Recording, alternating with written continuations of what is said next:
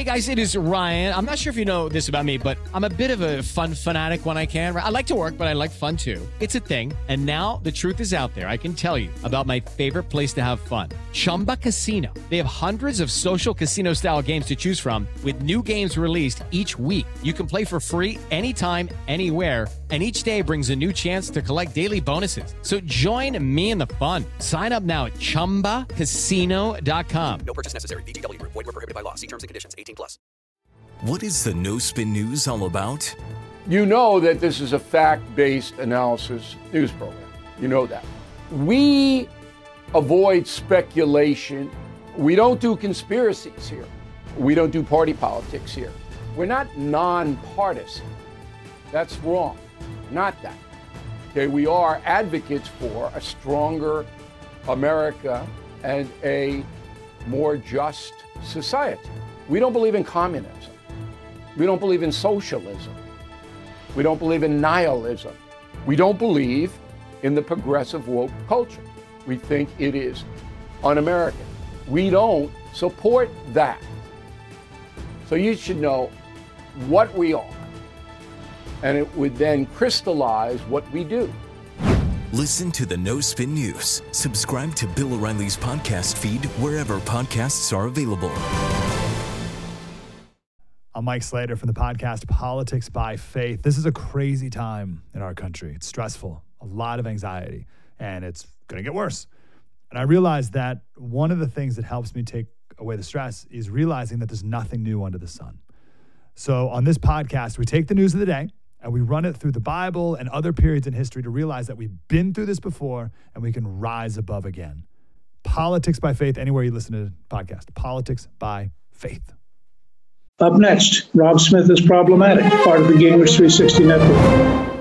Cardi versus Candace, the border crisis, and BLM destroying America. Oh my God, problematics. We have gotten to 50 episodes. So I'm going to take you through some of the best moments and some of my favorite things that I've done on this first 50 episodes. This is Rob Smith is Problematic.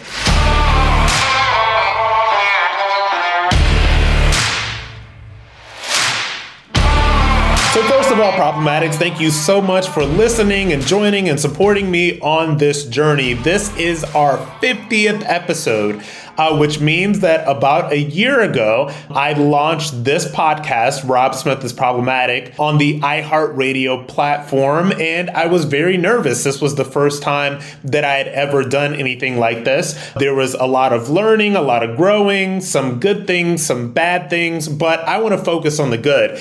And there are a lot of different things and a lot of different topics that I've hit uh, over the past year. And I know that the audience is growing. I know that there's some stuff that some of you may have missed. So I kind of want to go through a couple of the things that I think are my favorite things that we've done. First of all, I know that you guys know that I love pop culture, and I'm going to be doing more pop culture in the future because, yes, Rob Smith is Problematic has just been officially renewed for another year. So we are going to keep going with this, and I'm so excited about it. What I love the most about pop culture is that politics is downstream from culture. The great Andrew Breitbart said that.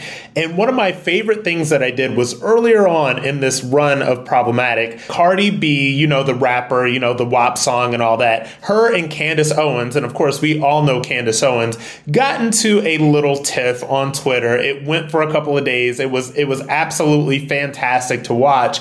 And I, I want to, you know, kind of like share a little bit of this with you. And I want to go back to this because I think that not only because because I, I know her personally, but I think Candace Owens is such an important figure in the conservative movement because she is one of the only ones that is able to hit pop culture. Because when you have an argument with Cardi B on Twitter for the world to hear and it gets covered by entertainment sites, that is hitting the culture culture.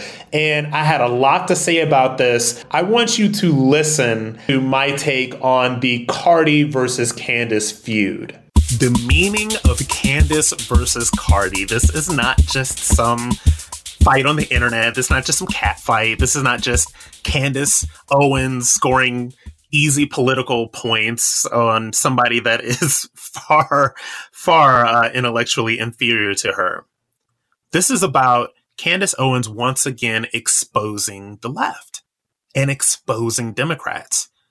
Candace Owens just exposed the game for the world to see. Not only did she expose the idiocy of Cardi B, she exposed the contempt that the left has for black people so much that they use this person to reach black voters. Wet ass pussy, red bottoms, Cardi B. You know, I got this. She talks about she she tweeted about I wonder what pee tastes like. She did this is the thing that she actually tweeted. So this is not some great thinker. This is not somebody who's a political figure. This is somebody that Democrats and the left want to use because they think so little of black voters and they think so little of the people whose votes they so desperately need that they think the way to get them is not to really engage community leaders, is not to really talk to successful people in business about ways that we can economically empower African Americans. They want to talk to the semi literate rapper that has, I don't know, 50 million followers across social media. They can't even use black celebrities who have actually achieved things to to push their agenda or or to even start a conversation. Look at Tyler Perry, right? Tyler Perry makes horrible movies. He makes awful movies. They're terrible. But he knows a thing or two about making money, so why not talk to him about tax policy? Cardi B raps about WAP. She can barely speak. She used to be a stripper. She barely read. These are all things that we don't mind in rappers, but don't send them to tell black people about politics. The left has a long history of using entertainers, athletes, celebrities, everybody to push their leftist agenda on black people. They do this time and time again. And I know I hit kind of some of the same people all the time because they are just so that I, they just need to be taken down. LeBron James, who is worth over a hundred million dollars, but he talks about being hunted as a black man when he walks down the street, which is completely ridiculous. This man probably has private security, obviously has private security, so it's ridiculous. So, so they use him.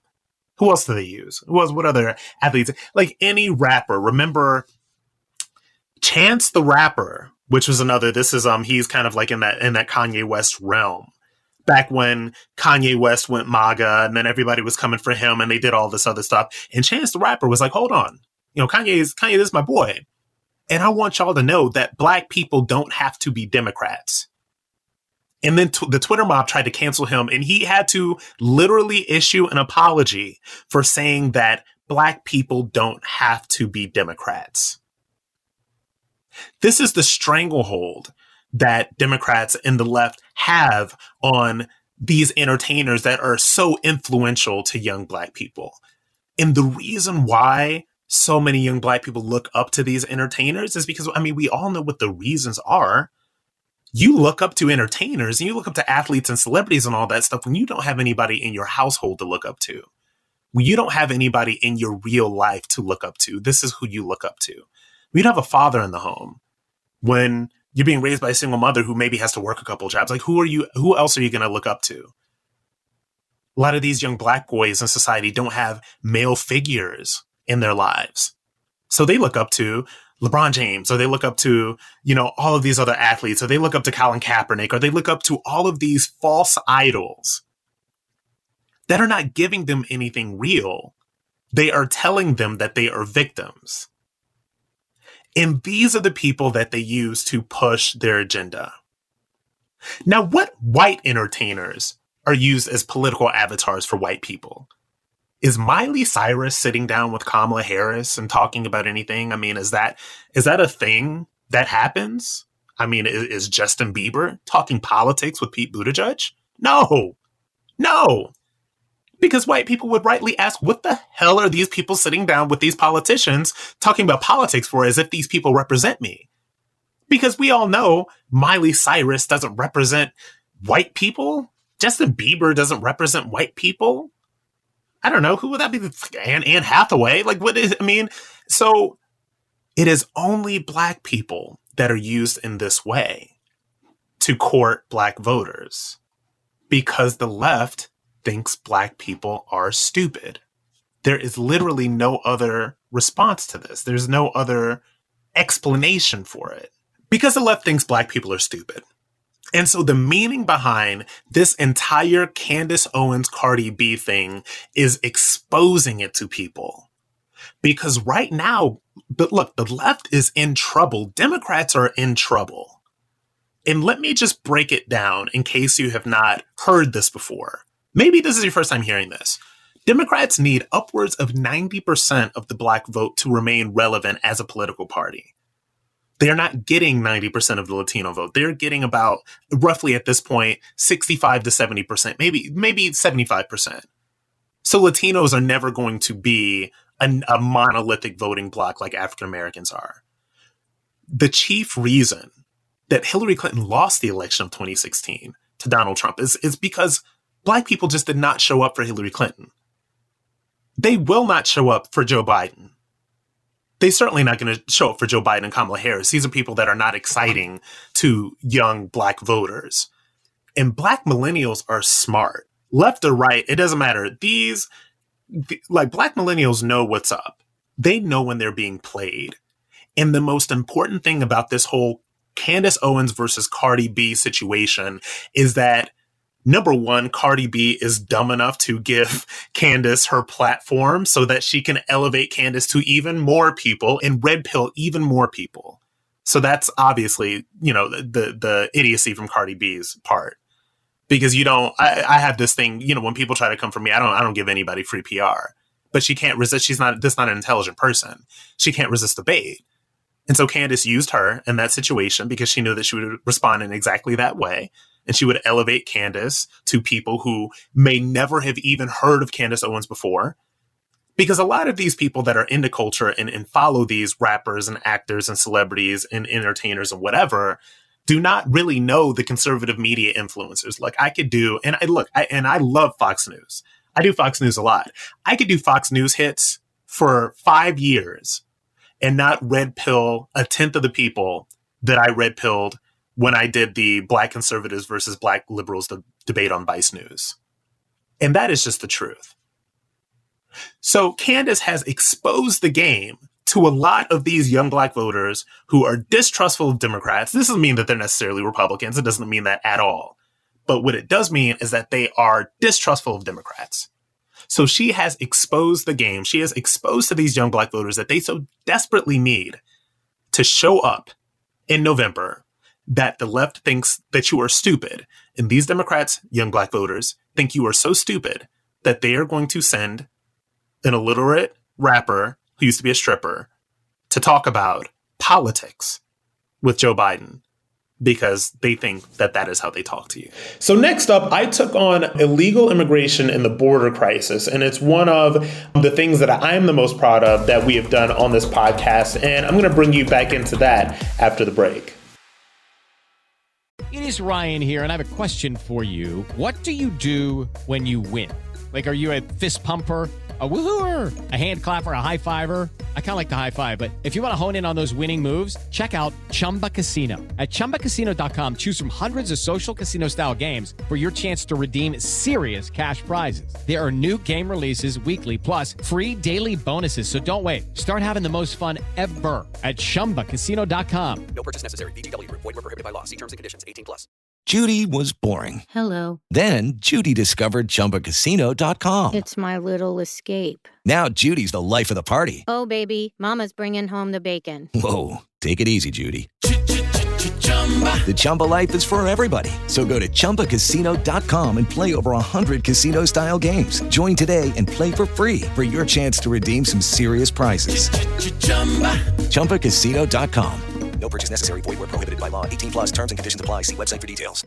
Judy was boring. Hello. Then Judy discovered ChumbaCasino.com. It's my little escape. Now Judy's the life of the party. Oh, baby, Mama's bringing home the bacon. Whoa, take it easy, Judy. The Chumba life is for everybody. So go to ChumbaCasino.com and play over 100 casino style games. Join today and play for free for your chance to redeem some serious prizes. ChumbaCasino.com. No purchase necessary. Void where prohibited by law. 18 plus terms and conditions apply. See website for details.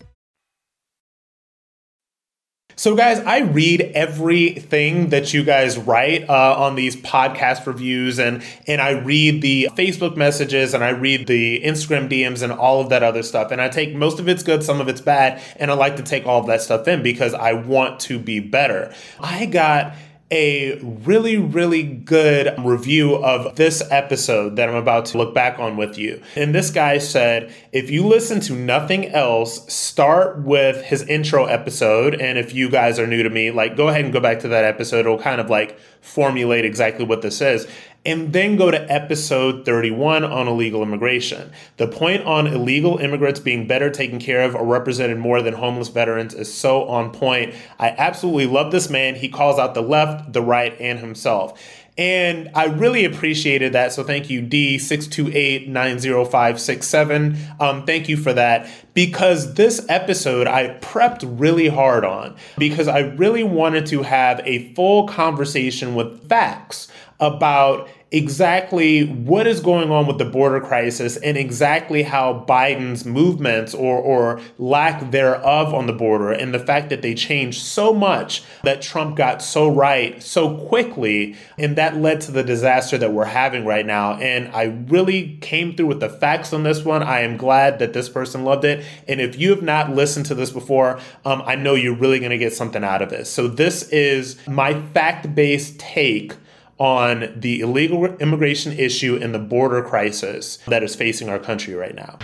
So, everybody's talking about the border this week finally because Project Veritas and James O'Keefe have gotten in and finally showed us some images of exactly what is going on at this border. We've been hearing a lot of things, we've been wading through a lot of these lies and propaganda and obfuscation that the Biden administration has been doing, you know, over the past over the past 6 weeks, but we can finally see exactly what is going on at the border. We see kids basically wrapped up in foil trying to stay warm. We see people completely overcrowded. We see people in basically cages. Remember those kids in cages that were alleged to have started during the Trump administration, but everybody knows they started during the Obama administration because that was awful policy as well. So we're seeing all of these things right now. And if you all do not follow Project Veritas or follow James O'Keefe, look Project Veritas up right now. They are doing what our corporate media will not do, which is actual real investigative journalism.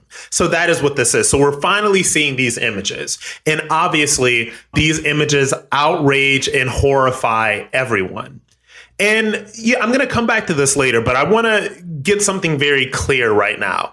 The left likes to talk about any conversation and it likes to frame any conversation about illegal immigration, any conversation about this crisis at the southern border, anything that is happening, the left wants to frame this conversation as inherently racist, as inherently xenophobic, as inherently all of these things that they use to control language. And this is none of these things. This is about security. This is about human rights. This is about controlling what's going on at the border. So before we launch into all of this stuff, let's start with some basic facts about exactly what is going on at this border. And this is from Department of Homeland Security from uh, from 2019. These are statistics from DHS in 2019. In the past two years, this is from 2019 again, ICE officers have arrested 266,000 aliens with criminal records, including those convicted of nearly 100,000 assaults, 30,000 sex crimes, and 4,000 homicide, right? Between 2011 and 2018, 276,000 criminal aliens were booked into local jails, of which over 186,000 were classified as illegal aliens. 10,000 known or suspected gang members were removed by ICE just in one year alone. Each week, 300 Americans die from heroin overdoses, of which 90% comes across the southern border. Customs and Border Protection made the largest seizure of fentanyl ever recorded attempting to cross the southern border. It was enough to kill more than 115 million Americans. One in three women are sexually assaulted on the journey to the border. In fiscal year 2018, ICE made more than 1,500 human trafficking arrests. 97% of these were for sex trafficking. Now let's talk about the kids because everybody cares about these kids. Let's talk about what these kids are really going through when they're coming across the border. 20,000 children were illegally smuggled into the United States. In the first five months of fiscal year 2018, Customs and Border Protection saw a 315% increase in individuals using children to pose as family units to gain entry into the United States. Now, do you remember how our corporate media treated the stance that the Trump administration made towards getting control over the border? Do you remember that cover of Time magazine with Donald Trump hovering over this screaming child at the border. And this was what they did. You know, this was this evil Trump, doesn't care about the kids, doesn't care about anything else. Do you remember any of that stuff? Now, this same corporate media basically colludes with Democrats and with the left to hide everything that is going on at the border right now. They cannot hide this anymore because Project Veritas has released this imagery, right? So I started with all of these statistics because when we're talking about the border, we have to be very clear about exactly why this is bad. It is bad to have a border that is not secure because we have illegal drugs coming over, because we have gang members coming over, because we have MS 13 members, gang members coming over, because we have sex trafficking, because we have children that are coming over and being exploited. I remember when I first came out as conservative, when I first started doing videos on social media, this was back when all of my New York City liberal friends used to follow. And I asked a very simple question. And this question was about critical thinking. And the question that I asked was this How are we so sure that all of these family units coming across the border are related to one another. And this guy, this New York City liberal that I used to be friends with, he used to follow me. He said, Well, Rob, this is disgusting. This is just a revolting question. Of course, they're family members, of course. But we do not know that because the conversation is not being had about sex trafficking, about these children that are coming over and being exploited in so many different ways about these unrelated people that are coming together, about these desperate families that are in these places Mexico, Guatemala, El, Salvador that are handing their children over to these coyotes, to these smugglers, and, and paying them money to get the child over the border. So nobody's talking about these things. And so when we talk about this stuff, it's not about racism. We're not being racist. We're not hating anybody. We love America and we love this country enough to want to protect Americans at all costs. Because at what point did America have to start taking in all of the world's problems? And I hate to do this because th- what I'm about to say is such a is such a stereotype, but it's so true. We have a homeless veteran population in this country that has exploded. And we take care of people coming across the border more than we take care of even our homeless veterans. And to me, it's unacceptable. And this situation has been used as a political football for so many years. And I'm going to have to say that for Republicans and a lot of small business owners and everything like that, they exploited this situation for a very long time because it was good for them. They exploited the fact that people will come over here and do jobs for less money because that is good for people. If you live in New York City, or if you live in one of these big cities, and trust me, guys, I lived in New York City for 12 years. There is not a restaurant in New York City that is not employing cheap illegal immigrant labor. It is absolutely true. And this is something that people on both sides have used for quite some time because it benefited them. And this is an example of elites on both sides selling America out. And there are even some so called Republicans right now that are co signing on to, to amnesty bills and, and talking about giving a lot of illegal immigrants that are in the country right now citizenship and things like that. And so you have to understand when we talk about the situation that there are elites on both sides that have used this because it has benefited them. But we are at the point where this is not benefiting anybody anymore. Okay. Period.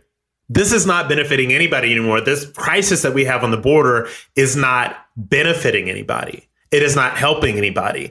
It is encouraging these illegal immigrants to take a very dangerous journey where a lot of the younger ones and weaker ones are likely to be exploited. It is putting a strain on American resources. It is bringing crime. It is bringing drugs. It is bringing trafficking. It is bringing all of these things into this country. And that is the truth. Any conversation about unchecked illegal immigration in this country is not inherently racist. That is not true. But this is a tactic that the left uses to make sure um, that people are too afraid to have this real conversation. And what the left also does when it comes to illegal immigration is they like to pretend as if all Latinos in America just love illegal immigration. That is also not true. Just check out how many people are voting for Republicans in places like Miami, right? In places with a large Latino population. So, this idea that all Latinos in America just love illegal immigration is not true. And so, you have to understand what is going on right now and you have to get into some of the numbers about what is going on right now. Again, more numbers. And this is literally from 2020 to 2021. And this is from US Customs and Border Protection. Single adults crossing the border is up 188%. Unaccompanied minors passing is up 92%. So, this is what we are dealing with right now. And what I want to talk about next, now that we know exactly what is going on, now that we can see with our own two eyes every single thing, or at least a little bit of what's going on at the border, let's talk about how the Biden administration has encouraged this through policy. Because I really want to talk about policy here. You know, I talk a lot about real world stuff, but let's talk about some facts. And these are a couple of the policies that Biden reversed literally within the first week to two weeks of his presidency. Listen to this. And this is from the Fox News research team. We're gonna I'm always gonna cite my sources. I'm not gonna call myself a journalist, but I'm not gonna sit here and, and tell people lies and things that are not fact based. Joe Biden enacted a 100 day moratorium on deportations. He ended the remain in Mexico provision, suspended the safe third country agreement. Now, this was the agreement that Trump had with Mexico, with these different places, that they would take control of this situation before these people even got to the border, right? They halted the construction of border wall and they also reinstated catch and release, which means that when these people are caught after having cross the border illegally. Oh, we got to release them. Okay, guys, you know, make sure you show up for your court date. And the illegal immigrant says, oh, yeah, mm-hmm, yeah, sure. A plus. I'll definitely show up for that. Obviously, these people don't show up. And so these policies, the reversing of these policies, are what led to the disaster that is going on at the border right now what Jen Psaki and everybody over there in the Biden administration don't want to call a crisis, but everybody knows it's a crisis. We are all seeing this stuff with our own two eyes right now.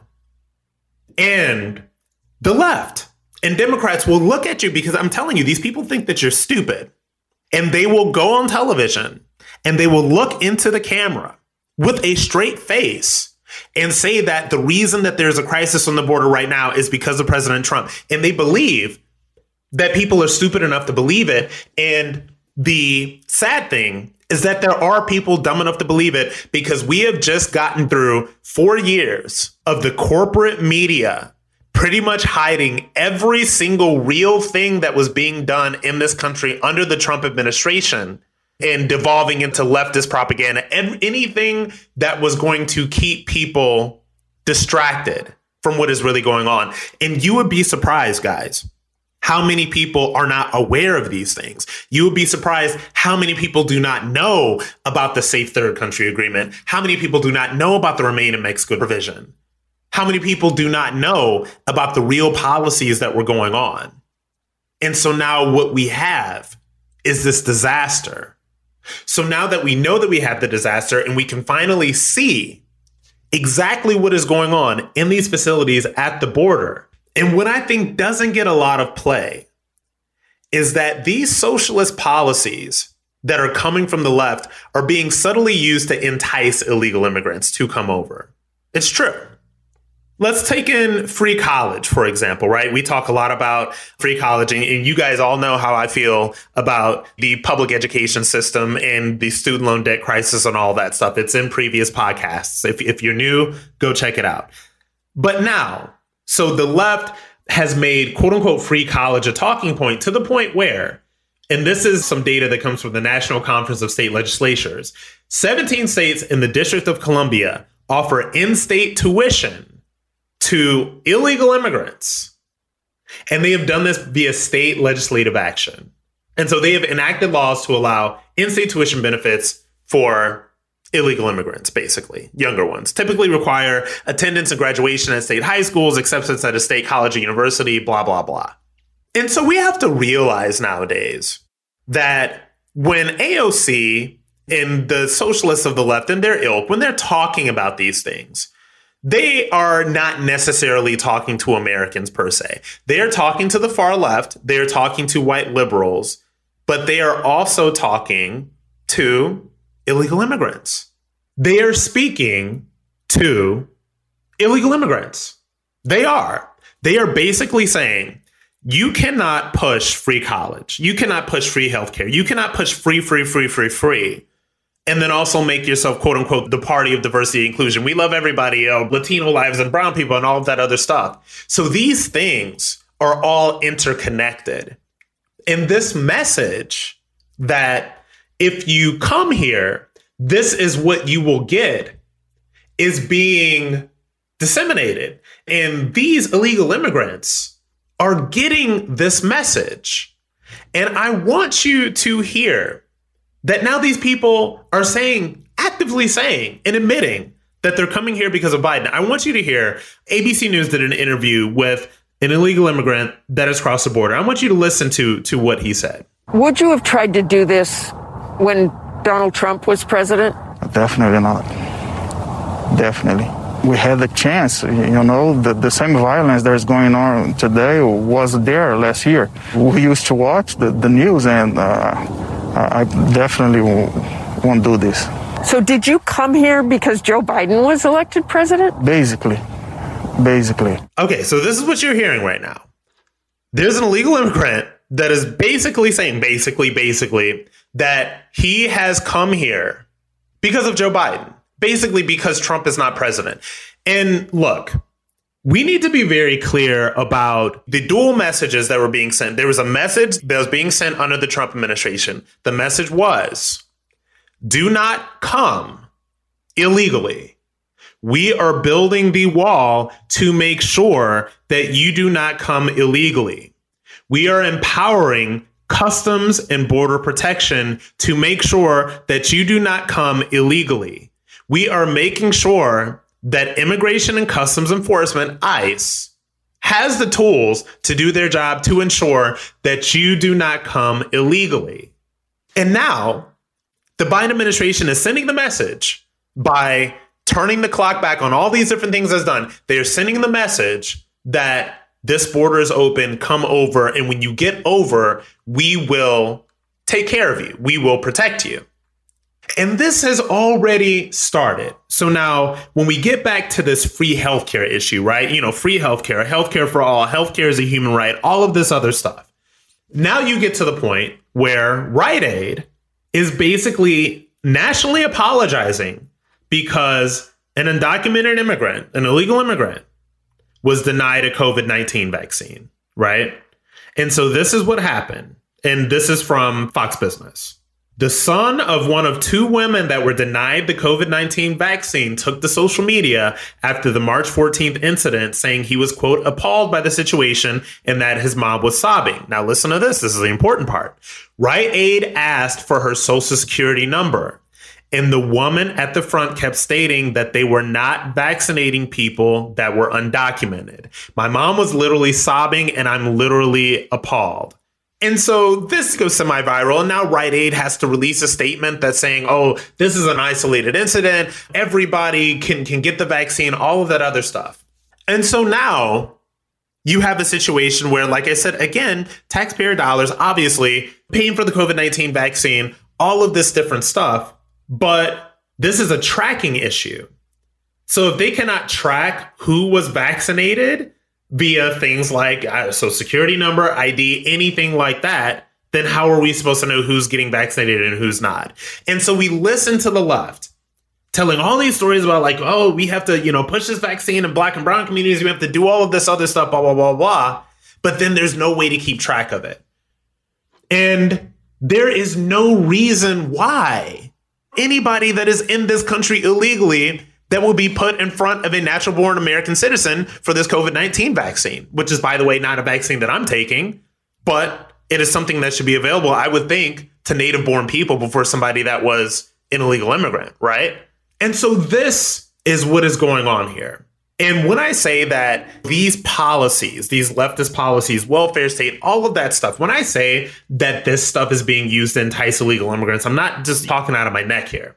And this is another um, statistic that comes from the Center for Immigration Studies. 63% of non citizen households in America use welfare programs, some form of welfare, right? So the idea that they're like, oh my God, you know, these illegal immigrants, they come over and they're just working and they're paying into the system and all of that stuff, that very well may be true right? It very well may be true that there's some stimulation of the economy that comes, that there's some systems that they're paying into, all of that other stuff. It doesn't add up when it comes to the amount of welfare and basically welfare programs and benefits that non citizen households use at 63%. And so now that all of this stuff is happening at the border, that this disaster is going on. Now we're getting reports, and this is a, another very real thing, that the Biden administration is spending $90 million to house immigrants, illegal immigrants in hotel rooms. So, this again from Fox the Biden administration has awarded an $86.9 million contract for hotel rooms near the border to provide temporary shelter and processing services for families who have not been expelled from the United States but have been placed in immigration proceedings for their removal. But wait, because we just found out that there is a 100 day moratorium on deportations and that catch and release has been reenacted, correct? So, what we're seeing is the Biden administration and the left and Democrats seemingly doing everything in their power to entice illegal immigrants here. There is literally no other way to state this. Because if you look at what the Biden administration has done in terms of turning back some of the more successful policies of the Trump administration, when you look at the money that they're throwing to house these people in hotel rooms, 87 million of, of taxpayer dollars, by the way. And now we're figuring out um, finally the Biden administration is coming back around and saying that, oh no, wait a minute, you know, even though we said that taxes would definitely not be increased for for any families making two hundred thousand dollars a year, now we've just upped that. So now taxes won't be increased for anybody making under four hundred thousand dollars a year. So basically, what taxpayers are spending on illegal immigration is going up. But yet, those dollars are not being spent to try to enact policies or to try to do anything that would secure the border in any real way. I'm going to wrap up this conversation and move on to something else, but I really want you guys to think about this. What is the end goal to this policy? Because these things are not done on accident. Okay. So, what is the end goal to taxpayer dollars going to illegal immigrant care? What is the end goal to completely reversing policies that help secure the border? What is the end game to that? Well, the end game has to be to move as many illegal immigrants across the border as they possibly can, rush through amnesty, turn them all into to citizens, and make them all Democrat voters.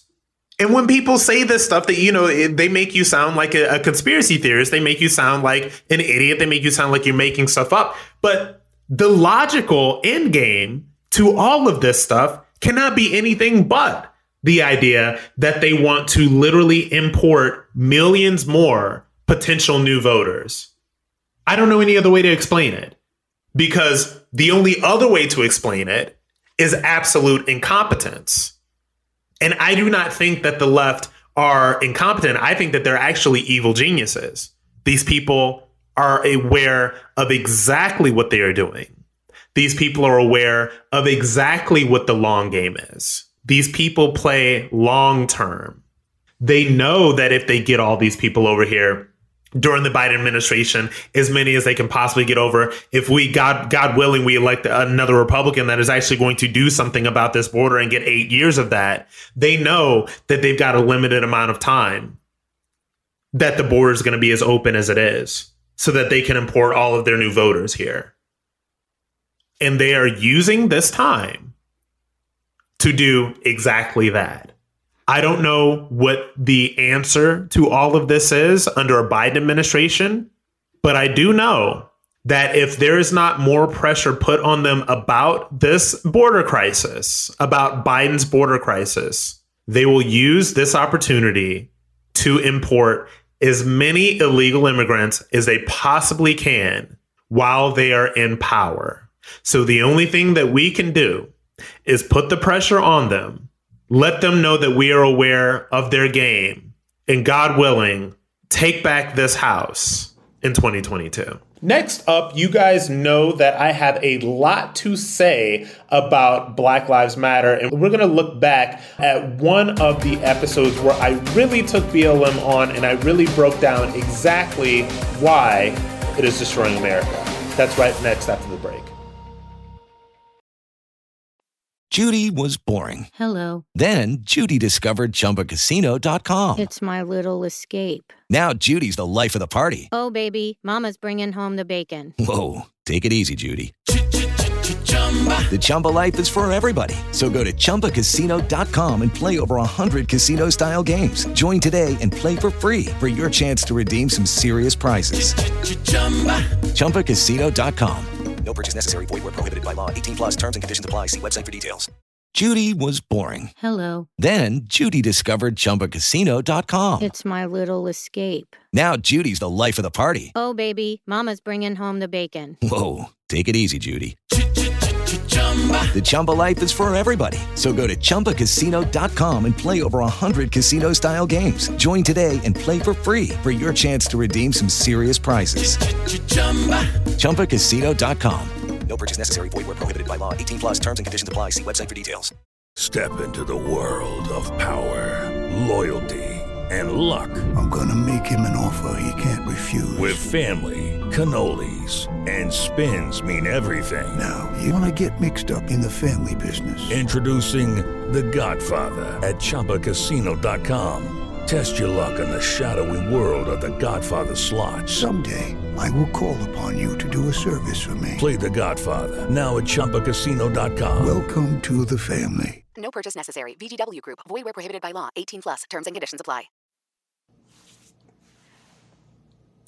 So, if you've listened to this podcast, you know that I have a lot to say that is very hypercritical of BLM Inc., Black Lives Matter, whatever you want to call it. And you know, if you listen to some earlier episodes, you would know that there are some, maybe a few good things that I had to say about at least some of the initial goals of the movement before it descended into leftism, chaos, violence and destruction. I go into BLM a lot. Uh, I was looking through the, the past 50 episodes and I was like, okay, this is something that I take on a lot, but this is something that is always coming up in the news and I try to stay current. But I did an episode called BLM is Destroying America. And I, I really want you to, to listen to this because I really did break down the cultural, the political, the financial cost that BLM has taken from Black America. So I, I really want you to listen to this. I, I think I broke it all down. And you know what? Even after you get done with this, there's a lot more for you to listen to, and I'm pretty sure there's more to come about BLM. But for now, take a listen. BLM Inc., Black Lives Matter, whatever you want to call it, is in the process of destroying America economically, socially, and culturally. This cannot be understated. The negative net impact that BLM Inc., that Black Lives Matter, that all of these protests, that every single thing that we are going through as an American society right now, what we are going through and the, the impact that this has on us cannot be understated. And I believe, I truly believe that the impact is negative. This is a net negative. Black Lives Matter Inc. and Black Lives Matter is a net negative for America. And every time, and, and I promise you guys, I don't want to sit here and talk about BLM Inc. every single week. I don't want to sit here and talk about race every single week. There are so many more interesting and important things to speak about in the society.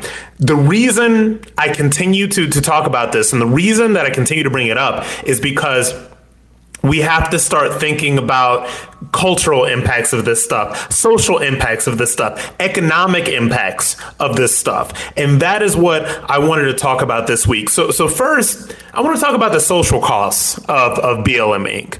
And these social costs that we are paying as American society, black people, white people, Hispanics, etc. These social costs are very high.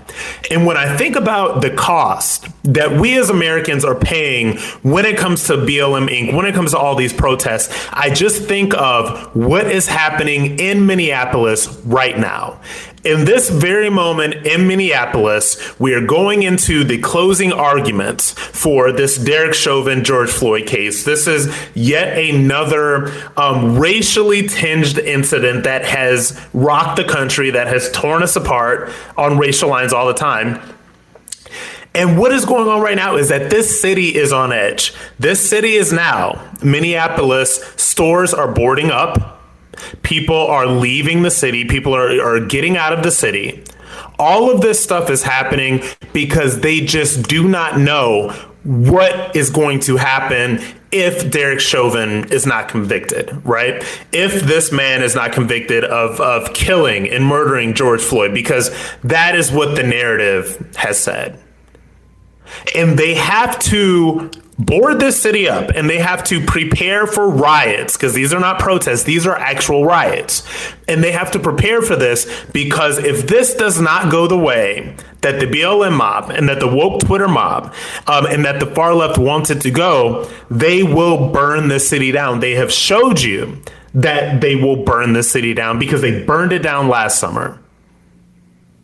And so you have, we've had rioting every night in Minneapolis. We've had businesses boarded up again because terrified business owners fear more riots.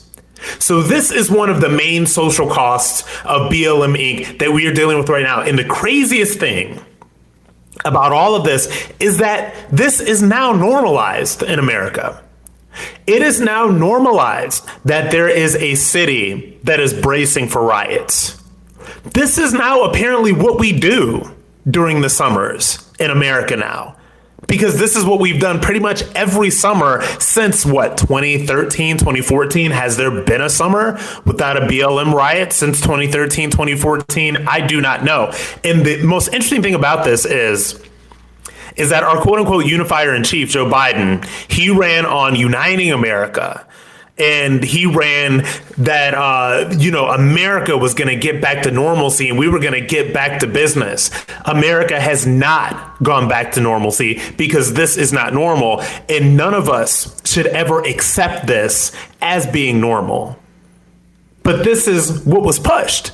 And this is the exact opposite of what is happening right now. I remember speaking to a friend leading up into the election. This friend was a Republican. This friend was about to vote for Trump again. And he said, You know what? I'm, I'm thinking about voting for Joe Biden because you know what? I just want this all to go away. I want everybody to calm down. And I told this friend, I said, do not let the far left hold your vote hostage like this because I promise you, I promise you that this will not end if Joe Biden gets into office. And I was absolutely correct. This is not going to end anytime soon. It certainly wasn't going to end with Joe Biden being in office because he is such a weak leader. He's such an ineffectual leader. Um, he is so fundamentally flawed and weak in so many different ways. He will say whatever the far left wants him to say, whatever the left wants him to say, because he wants to go down in history as being the most quote unquote progressive president.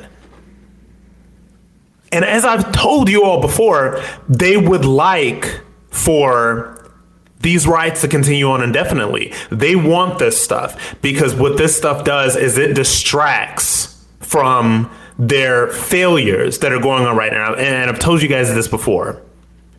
And so now, not only is it normalized that we have this entire city that is on edge, that is that is being boarded up because they are so afraid what is going to happen if this this man is not convicted of, of murder uh, or, or, manslaughter, whatever, whatever they want him convicted of. I believe that they that the, the the mob wants him convicted of first degree murder. So this is what they want, and if they do not get it, they will burn down. They will burn down Minneapolis. They will burn the city again even more.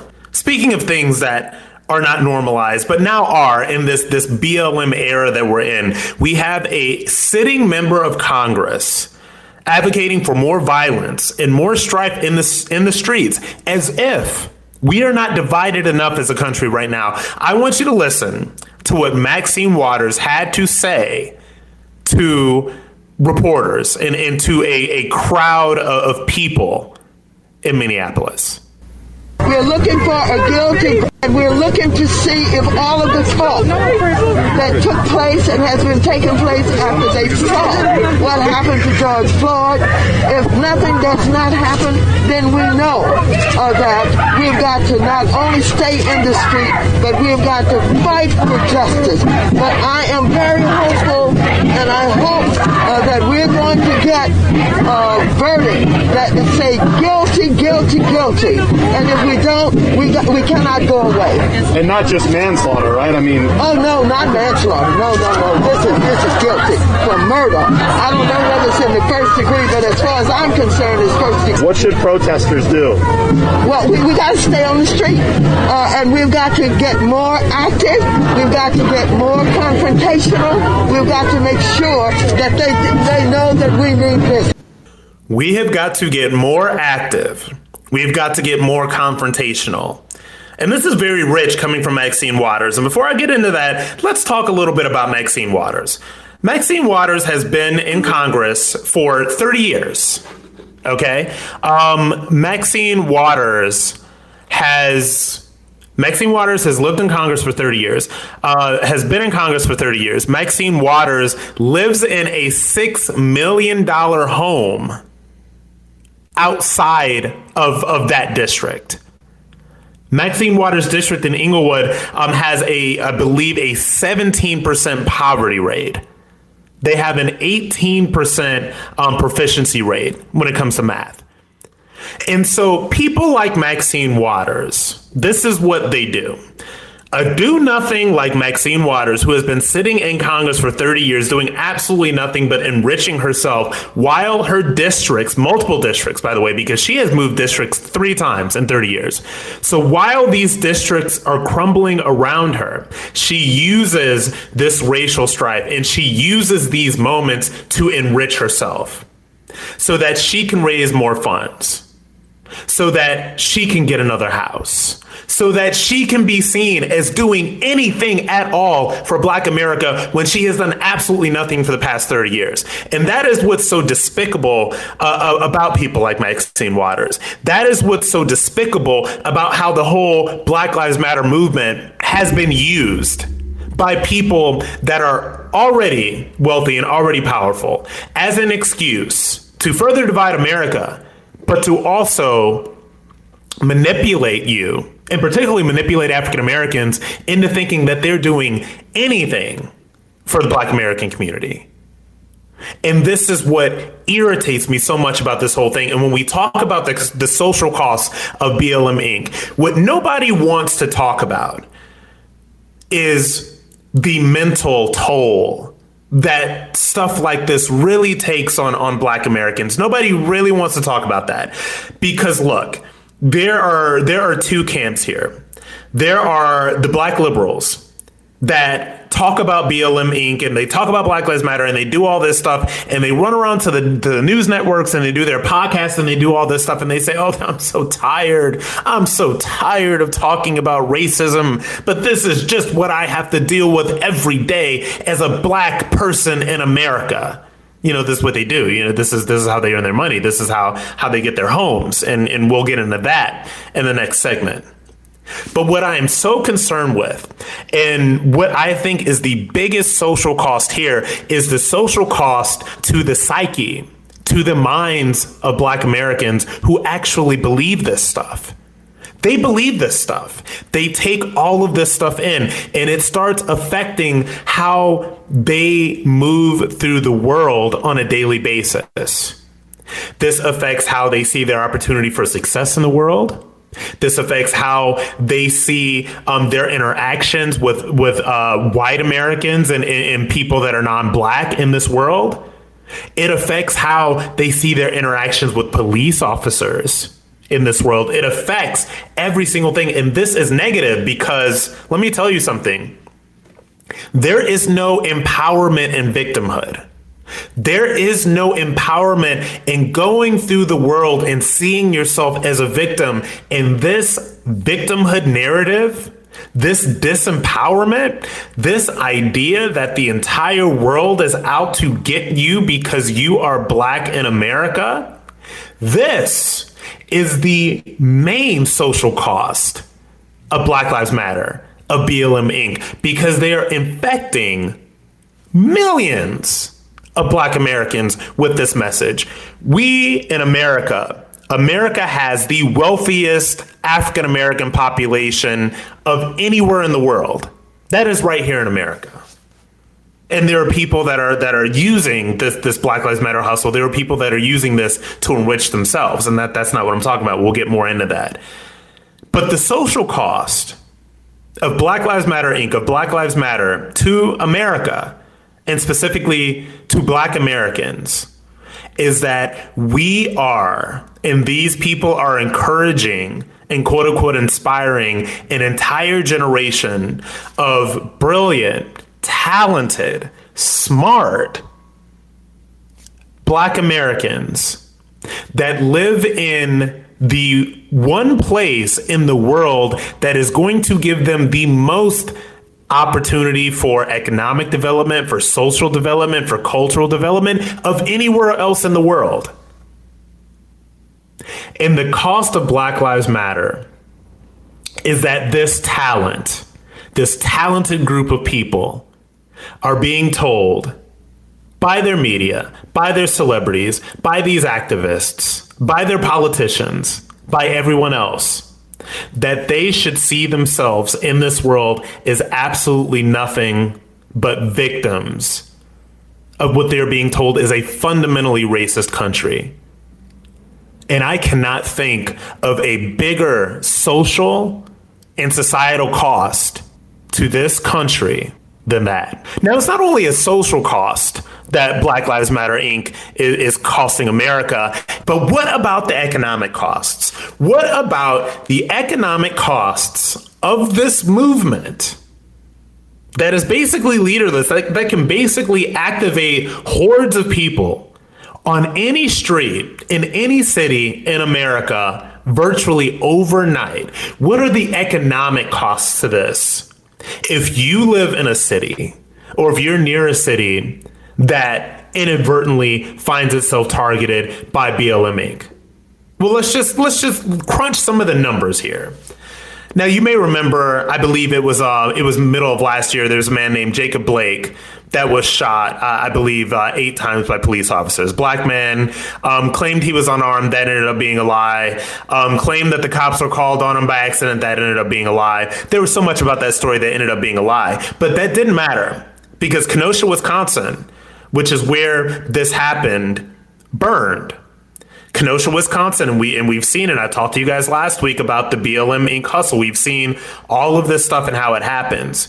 So when Kenosha, Wisconsin, became um, a, a flashpoint for for this BLM Inc. The, a flashpoint for these protests, and we saw the rioting and the unrest and all of that stuff. Kenosha, Wisconsin's property damage was to the tune of fifty million dollars. $50 million in property damage, right? And so now there is an argument that comes from the far left or that comes from the left that says, well, you know, this is about people because property damage, people have insurance for that. But ho ho, that is not exactly true. And let's break this down right quick. Now, this is an article written by um, a man named uh, Brad Polumbo that is on feed.org. And this is very, very interesting because this is putting a, a, a big hole in the idea that this doesn't matter because these places, oh, they just can get insurance and it's okay. So this is from him. Um, 75% of US businesses are underinsured, and about 40% of small businesses have no insurance at all. Their untold millions in losses do not show up in the $2 billion figure because he was talking about this was the George Floyd Floyd riots. And when he talks about that 2 billion dollars, he's not only talking about the property damage, but the long-term economic impact of these riots. And you want to talk about long-term economic impact of these riots? Look at Detroit. Look at what's still going on in some parts of LA. The Detroit riots were in the 60s. The LA, LA riots were in the early 90s and the long term economic impact of this stuff is still being felt to this very day. So that kind of puts a pin, you know, in, in this idea that oh, everybody has insurance. So it doesn't really matter that we're burning these places down because they have insurance. It doesn't matter that we are destroying these small businesses, the majority of which, or, or a big number of which are black owned because they have insurance. We're going to destroy this block because they have insurance. We're going to destroy that Target because they have insurance. We're going to destroy that Walgreens because they have insurance. We're going to destroy that coffee shop that was somebody's dream to put in their own community because they have insurance. And when they get done destroying these cities, and this is what I've never understood. I have never understood the idea behind destroying the neighborhood that you live in. So these neighborhoods that are being destroyed in the BLM protests, in the BLM riots, and all of this other stuff, these are generally neighborhoods in urban centers. These are neighborhoods in which the majority of people are black and brown, and they are getting completely decimated, completely destroyed. And I don't know if you guys watch a lot of these clips on Twitter, and because I see them every single day. You know, social media is my job. I'm on Twitter a lot. I see them every single day. Some resident stands up and they say, "Take that stuff somewhere else." There was one um, with these these uh, these protests in, in, the Brooklyn Center in, in Minneapolis, where a guy he was this man was so infuriated, he was shaking, he was furious, he was shaking. He runs up to these people and he says, "Take that somewhere else. Do not bring that here." Don't bring this here. Don't bring this here because he knows exactly what's going to happen once these riots come to these places. And so, again, when we talk about what is happening during these protests, when we talk about the economic impact, there's an economic impact. There's also um, an impact of people's lives. There were there were people that died during this unrest that nobody ever talks about. And I want to get back into these long term economic impacts because so often as we go through this process, as we go through this now summer ritual of seeing cities completely destroyed, by these Black Lives Matter protests. We don't talk about the long term impacts. And so this is again from Brad Polumbo. I believe that this is uh, from the National Review this time. Riots have a lasting shadow on a city that haunts its economy for decades. The afflicted areas face higher insurance rates, lower property values, higher prices, reduced tax revenue, and decreased economic opportunity. Right? And so let's talk about some numbers. One study of the 1992 Los Angeles riots concluded that not only did the destruction cost $1 billion in initial property damage, over time, it led to an economic decline of $3.8 billion in sales activity and at least $125 million in tax revenue. You ever wonder why all of these riots always seem to happen in dim machine run cities? Because they are always, always in deficits. And this is again, a 2005 study examining similar riots in the 1960s found, quote, negative, persistent, and economically significant effects of riots on the value of black owned housing to the degree of a 10% decline in the total value of black owned property in cities.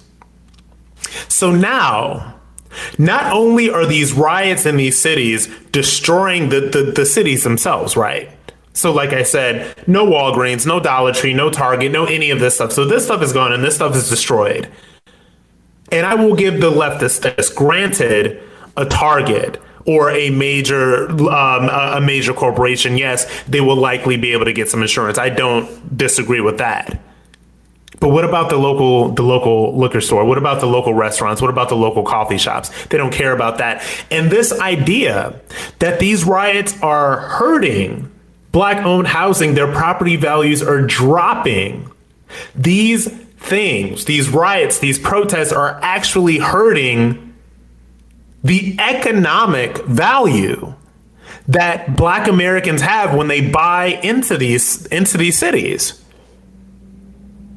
And that just doesn't go away when the media moves on.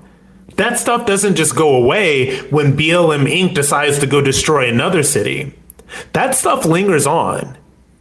And I've told you guys, I have been to Minneapolis and I have seen it with my own two eyes. And there is no way, and I'm telling you guys, as somebody that has seen this with my own two eyes and walked those streets downtown, there is absolutely no way that Minneapolis that area, I believe it's called the, the Lake Street.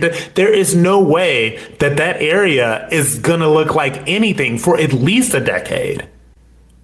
And so when we talk about the economic impacts of this stuff, think about how when that's all said and done, when everybody moves on, why on earth, and, and I'm serious about this, why on earth would anybody want to go back there to rebuild?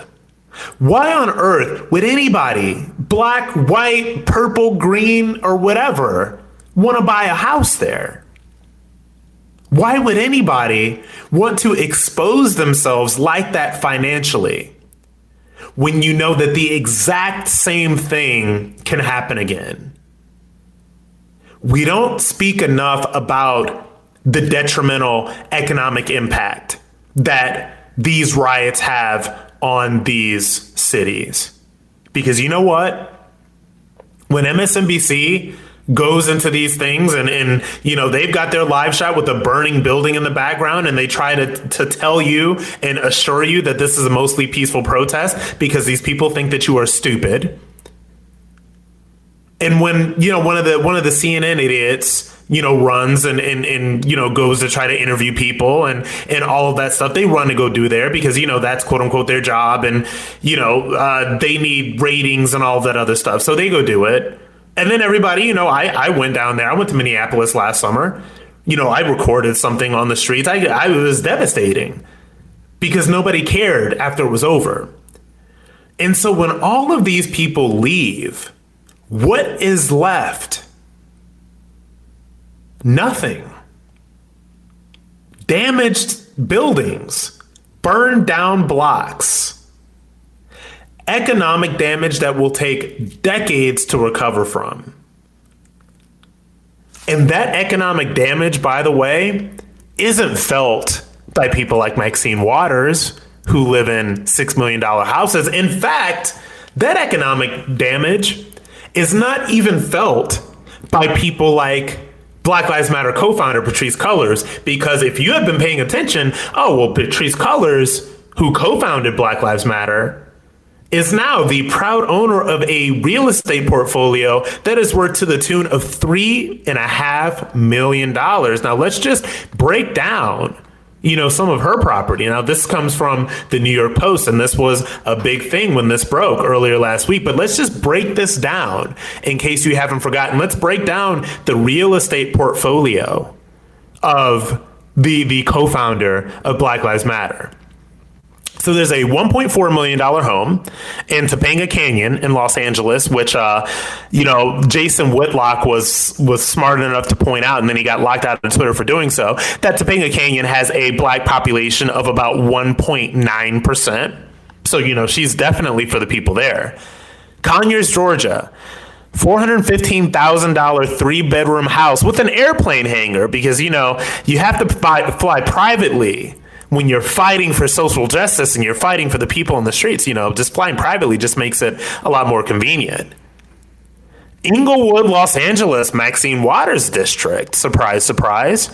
Three bedroom, one and a half bath that is worth $775,000 right now after she purchased it in 2016 for $510,000. And finally, just a nice, polite $720,000 four bedroom, two bathroom home in South Los Angeles. You know, just a little bit, you know, not too much, just three and a half million dollars worth of real estate for somebody who has started this movement because she is fighting so hard for black lives that she doesn't even want to live around black people. She's fighting so hard for uh, for the the economic empowerment of black Americans in this country, she co founded a movement that literally destroys black neighborhoods on a yearly basis. At this point, we're looking at probably three, four, five black owned, black, uh, majority black neighborhoods a year that are completely destroyed by these BLM protests. So, you know, think about the economic costs of Black Lives Matter Inc. Think about that. And think about exactly who isn't bearing any of the economic costs of these protests. People like Maxine Waters and people like the BLM co founder, Patrisse Cullors.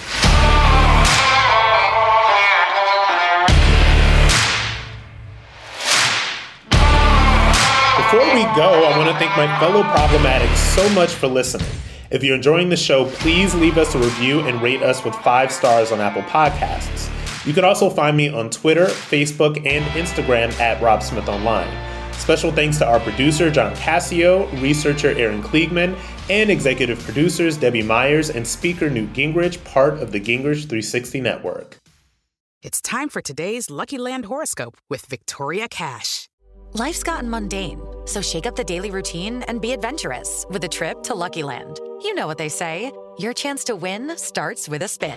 So go to LuckyLandSlots.com to play over 100 social casino-style games for free for your chance to redeem some serious prizes. Get lucky today at LuckyLandSlots.com. Available to players in the U.S., excluding Washington and Michigan. No purchase necessary. VGW Group. Void where prohibited by law. 18 plus. Terms and conditions apply. Hey, this is Vivek Ramaswamy. The media has systematically lied to you. The Hunter Biden laptop story, the origin of COVID 19, the Trump Russia collusion hoax, or how your money's being spent in Ukraine. Enough already with the lies. No more lies, hard truths only. That's what the Truth Podcast is all about. It's not standard conservative talking points. If you want that, go somewhere else. But if you want the hard truth delivered to you in a way that challenges you and will challenge me intellectually, you're not going to find anything like this on the internet. Subscribe to the Truth Podcast today on Apple, Spotify, or wherever you get your podcasts.